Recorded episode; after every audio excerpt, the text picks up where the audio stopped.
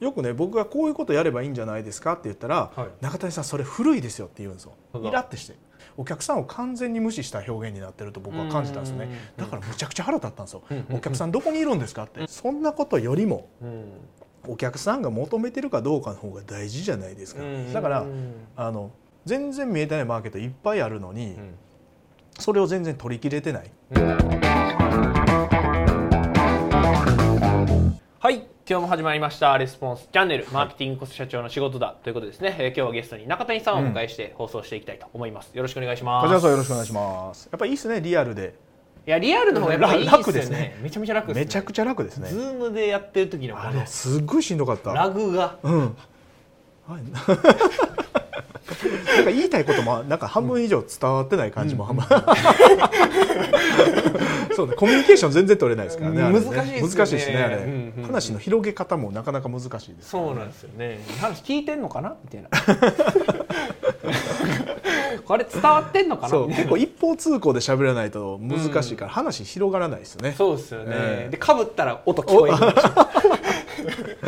まあ幸せでございますうんうんね、うん。やっぱこのまあコロナも明けましてというか、はいはい。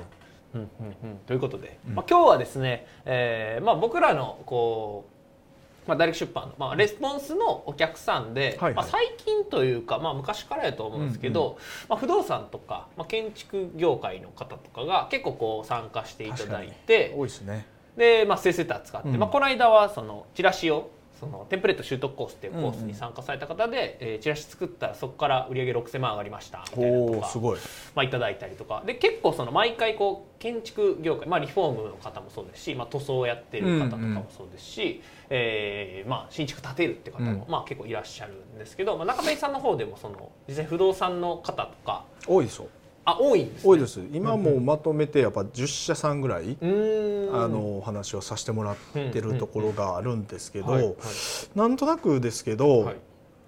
あの建築業界の会社ってうん。まだまだあの取り切れてないマーケットっていうのがすごい存在してるなっていうのが感じるんですよね。はい。はい。でそれなんでそんなこと起こってんのかなと思ってうん。いろんな人の話聞くんですけど、はいあの住宅業界ってやっぱマーケティング全然進んでないんですよ。でどんな状態になってるかというともちろん一部チラシの作り方とかの勉強会とか、うんホームページの作り方勉強会あるんですけど、どんな状態かというと、はい。もう全部視点が大手とかもう地方で成功した事例ばっかり追追いかけてる感じなんですよ。なるほどなるほど。そうだから大手がこんなことやってるから例えば大手が住宅を売るのにこの、うー住宅を4000万で売ると、僕らはじゃあそれを3000万で売ろうかみたいな。うん？どういうことですか？大手が4000万で売売り出してるから、はい。その同じ商品だから、うん。僕らは4000万でリリースするみたいな発想しかないんですよ。ほう。しかないって言ったら失礼やね。思ってますね。怒りがこう背後にはい。そうそうそう。で大手がこういうプロモーションしてるから、うん。僕らもそのプロモーションを右習いでやろうとか、あの地方あの横のねつながりの情報はすごい多い業界やなとは思うんですけどうん。例えば九州のある地域でこういうあ建物がすごく売れてるよって言ったらうん。じゃあその建物を自分たちでもやってみようかみたいな。うんうんうん。そのノウハウを勉強しに行ってそのままの形を自分とこの地方でもやるみたいなうん。なんかねパッケージングとかなんかそういうものにはまってる感じはすごいしますね。うん。だからうんあの全然見えてないマーケットいっぱいあるのにうん。それを全然取り切れてない。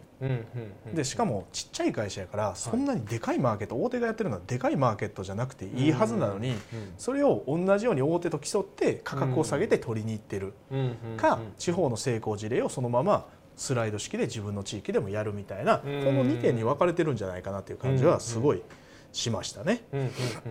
うんだからそういうのってね良くないうんですよ。よくない良くない。考えなさいと。まあそっくりそのまま持ってきてやるとかじゃなくて 自分の地域だとどうなのかっていうのを考えてやらなそうなんですよいといけないと。うん、だからよくね僕がこういうことやればいいんじゃないですかって言ったら、はい中谷さんそれ古いですよって言うんですよ。えどういうことですか？具体的になんかどういうこう例えばねあの僕がリサーチするとねどう考えてもねバリアフリーのあの需要ってまだまだ残ってるんですよね。でもバリアフリー住宅みたいな表現をしちゃうと、はい。あのすぐにそのマシンで受け取ってバリアフリー住宅とかも当たり前で古いですよみたいな。こんな感じになるんですよ。なるほどなるほど。イラってして、うん。あかんが、まあ、これ以上はダメです。この辺で置いときますけど。はい。古い。うんうんうんすごい下品な発想やと思うんですよね。うん。それはその過去にやってたプロモーションとかとのトレンドがうん。そういう波があったと思うんですよね。うん。でプロモーショントレンドは過ぎ去ったと。うん。でも欲してるマーケットがそこにあるんだったら、うん。その人たちにアプローチするの当然じゃないですか、うん。それをねプロモーショントレンドが過ぎたから古いっていう表現は、お客さんを完全に無視した表現になってると僕は感じたんですね、うんだからむちゃくちゃ腹立ったんですよ、うん。お客さんどこにいるんですかって、うんうんうん僕リサーチしましたけど、あの全然求めてはりますよって。うんうんうん言ったら「いやーどうすかね」みたいな。だバリアフリーっていう表現を使うとどうしてもなんか審査がねあの余計な手間暇がかかったりとかするらしいんですけどはいのねそんなことよりもうん。お客さんが求めてるかどうかの方が大事じゃないですか。うんうんうん。いやなんか大事だそれは古いですよとかね。うで女性目線で建てる家とかね。んうんうんうん。今でもものすごい求められてるんですよ。あそうなんですね。そう。でもねあの過去にやっぱり上場企業とかそういうプロモーションやってるんですよ調べると。その女性目線で建てる家。うん。だからキッチンとかがしっかりこうされてるとかその、はい。なんですか家事の動線がしっかり組まれてるとかっていうベネフィットで多分売りにかかったと思うんですけどうん中谷さんそれももう過去にありましたよみたいうん。なやかましいと。あかんあかん。覚えてますね。本当にねほすっごい下品に聞こえたんです僕には。ううん。ん、でそうじゃないと思うんですね。うん。で僕がか軽くリサーチしただけですよ。はい。軽くリサーチしただけでも65歳以上の単身者であの過ごしてる人ってね、うん。えー、とこの30年で6倍になってるんですよ。え？65歳過ぎて、うん。まあ、男女でも一人で暮らしている人っうんてこの30年で6倍になってるんですよ。67倍になってるんですよね。うんうんうんっていうことはそのマーケットめちゃくちゃでかくなってるんですよ。でかくなって。ますね。そう。んでそれでバリアフリーが古いって、うんえどういうことって思うんですよ。おかしくないですか？うん確かに。求めてるというかね。求めてるじゃないですか、うん。65歳以上の単身者が求めるようなうん。住宅であったりとかリフォームっていうのを考えればいいだけうん。なんですよ。だってマーケットは広がってるわけだから、それを古いいやゴリゴリ新しいよ。うんうん。新しくない。か知らない需要にはこうマッチしてないというかそうなんですお客さんが求めてることとこっちがやろうとしてることのズレがすごい大きいみたいな。僕がリサーチしたらやっぱね、そういうバリアフリー住宅っていう表現はね、うん。クライアントさんしあのお客さんしてないんですよ、うん。まあ、それちょっと言っちゃうとあれかもしれないけど今日はとちょっと言いますけど、うん。あのあと20年快適に暮らす家が欲しいんだよねっていう表現をするんですよね。なるほど。わかります、はいはい。だからそういうバリアフリー住宅は古いのかもしれないけど、うん。あと20円快適に過ごす家だったら古くないんですよ、うん。うん。一緒じゃないですか言ってること、確かに。うん。物は一緒ですけうん、ど65歳以上の人に段差バリバリの家絶対売らないでしょ そんな。日本。拷問。だから同じなんですよ言ってることは。うん。でも表現の仕方で新しいとか古いっていうことになってるし、うん。その女性目線で建てる家も主婦が建てる家っていう表現をするとうん。逆に今のあのマーケットにマッチしたりとかする可能性もあるんですよね。うん。それはまあリサーチしてみないとわからないですけど、うん。なんでネーミングとかパッケージングを変えるだけ、うん。今まではその大きな家を建てるっていう感じだけど、うん単身者が増えてるんだったら別にあのワンルーム住宅みたいな感じでもいいじゃないですか、うん。65歳以上のためのワンルーム住宅を作りましょうみたいな。だからそういうふうにマーケットが変化してるだけでバリアフリー自体が古いわけじゃないと僕は思うんですよね。だから大手がこういうことをやってるうまくいってるから僕らもこういうことをやろうなんていうなんか業界のプロモーショントレンドと、うん。あの既存にあるマーケットがっていうのを混同して考えてたらそれは良くないことやなと思うんですよね。そう。だから表現の仕方。例えばジーパンって古いじゃないですか。ジーパンとか言われたら、うん。でもデニムって言われたらまあまあ。同じものです。同じ。だからセカンドバッグ。古い。古いでしょ？はい。でもクラッチバッグ。言われたら？ああなんか現代っぽい。若者が持っていっちゃうから。同じですあれ。でも機能としてはね、うん。もちろんデザインとかは変わってるし、うん。そのちょっと入れるね機能とかは変わってるかもしれないですけど、うん。やっぱセカンドバッグは古いけどクラッチバッグは新しいって、うん一緒のもんじゃないですか、うんうんちょっと小物入れて財布とか、まあ、携帯とか入れて持ち歩くものとしては一緒やから、なんか表現の仕方でだいぶ変わるんじゃないかなっていう、うん。マーケットにマッチさせるものに変えれる、うん。でもそこには需要は存在してるわけじゃないですか、こういうものが欲しいっていううんうんものは存在してるからそれを古いとか新しいとかいう表現をするのはどうかなっていう感じがすごいしたんですよね。そう。だからそこに欲求がある限りはその元々あるマーケットをサブニッチ化するとか、うん。そういうことを自分たちの頭で考える、うん。うんアイデアを出すっていうことがやっぱりビジネスを作るっていうことだからそのもちろんね右習いで大手の真似をするとかその成功事例を持ってきてそのままやるっていうのも、うん。一部成功する人はいると思うんですけど、うん。全員に絶対当てはまらないうん。考えやと思うんで、うん。それを組み立てていくところに僕はビジネスの面白さがあるんじゃないかなとうん思うんですよね。うんそうそう。だから最近で言うとよくね昔だったらカリスマカリスマみたいなこと言われたんですけど今カリスマっていないですよね。インフルエンサーという言葉に変わってるけど一緒でしょ意味。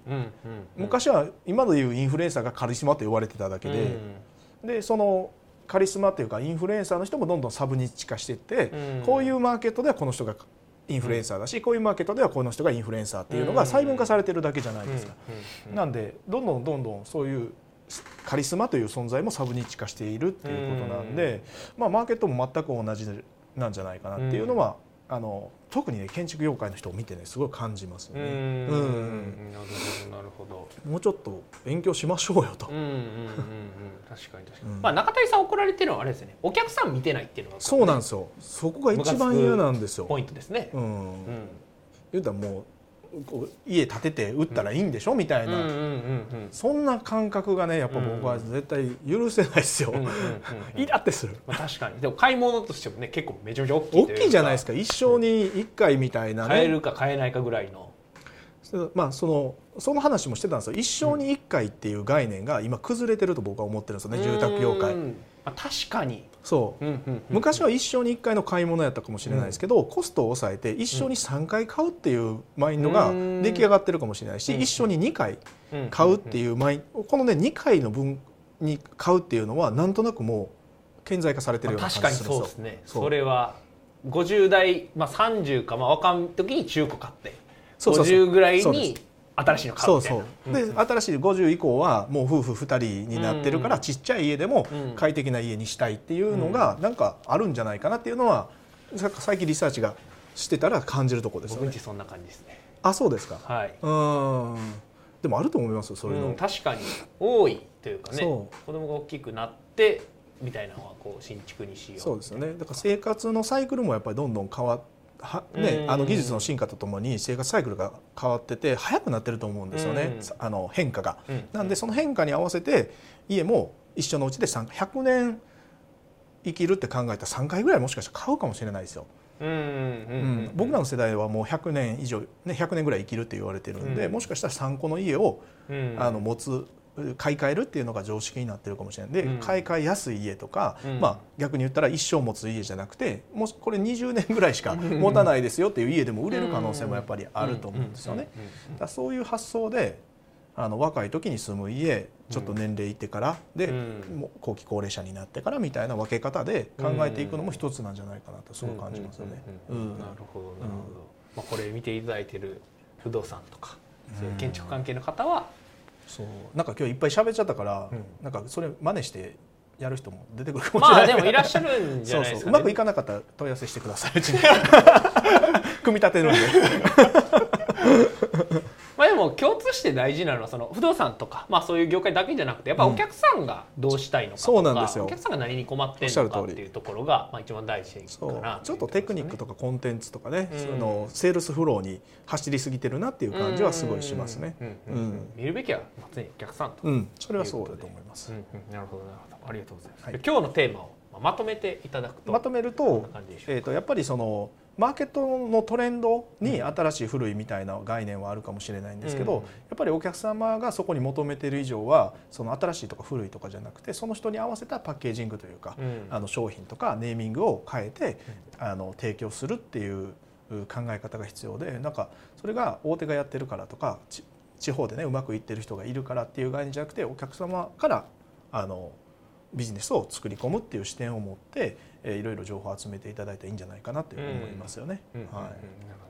ありがとうございます、まあ、これ見ていただいている方もぜひですね、参考にしていただければなというふうに思います。はい、はい。ではですね本日のレスポンスチャンネル以上で終了となります。最後までご覧いただいてありがとうございました、はい、ありがとうございました。最後までご覧いただいてありがとうございますいいねチャンネル登録をよろしくお願いいたします。レスポンスチャンネルでは今質問を受け付けておりますコロナに関することやビジネスマーケティングのことなどあなたの質問をレスポンスチャンネルでお答えさせていただきます。質問は概要欄からお願いいたします。あなたの質問お待ちしております。